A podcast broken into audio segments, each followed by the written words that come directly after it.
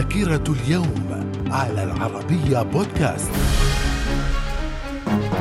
أهلا بكم إلى ذاكرة اليوم العشرين من أغسطس. ففي العام 636 وقعت معركة اليرموك بين المسلمين بقيادة خالد بن الوليد والبيزنطيين بقيادة هرقل. وفي العام 1882 الإنجليز يحتلون بورسعيد والإسماعيلية وذلك في بداية الاحتلال البريطاني لمصر.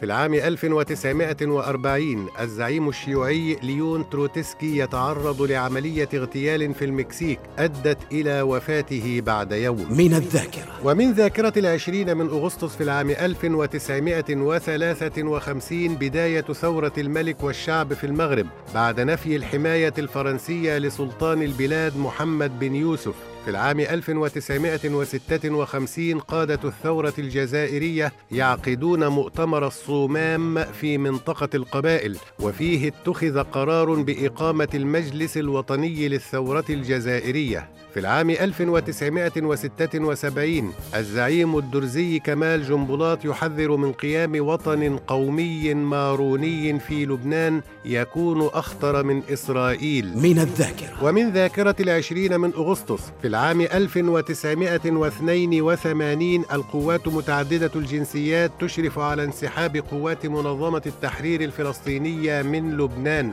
في العام 1986 الاتحاد السوفيتي يعترف رسميا بكارثة مفاعل تشيرنوبيل النووي.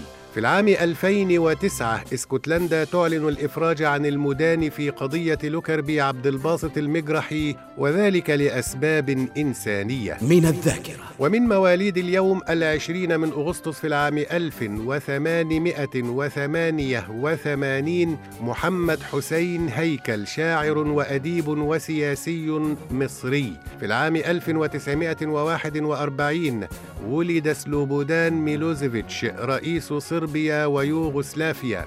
وفي العام 1944 مولد راجيف غاندي رئيس وزراء الهند. من الذاكرة. ومن وفيات اليوم العشرين من أغسطس في العام 1914 البابا بيوس العاشر بابا الكنيسة الرومانية الكاثوليكية. وفي العام 2012 ملس زيناوي رئيس وزراء إثيوبيا. من الذاكرة. إلى اللقاء.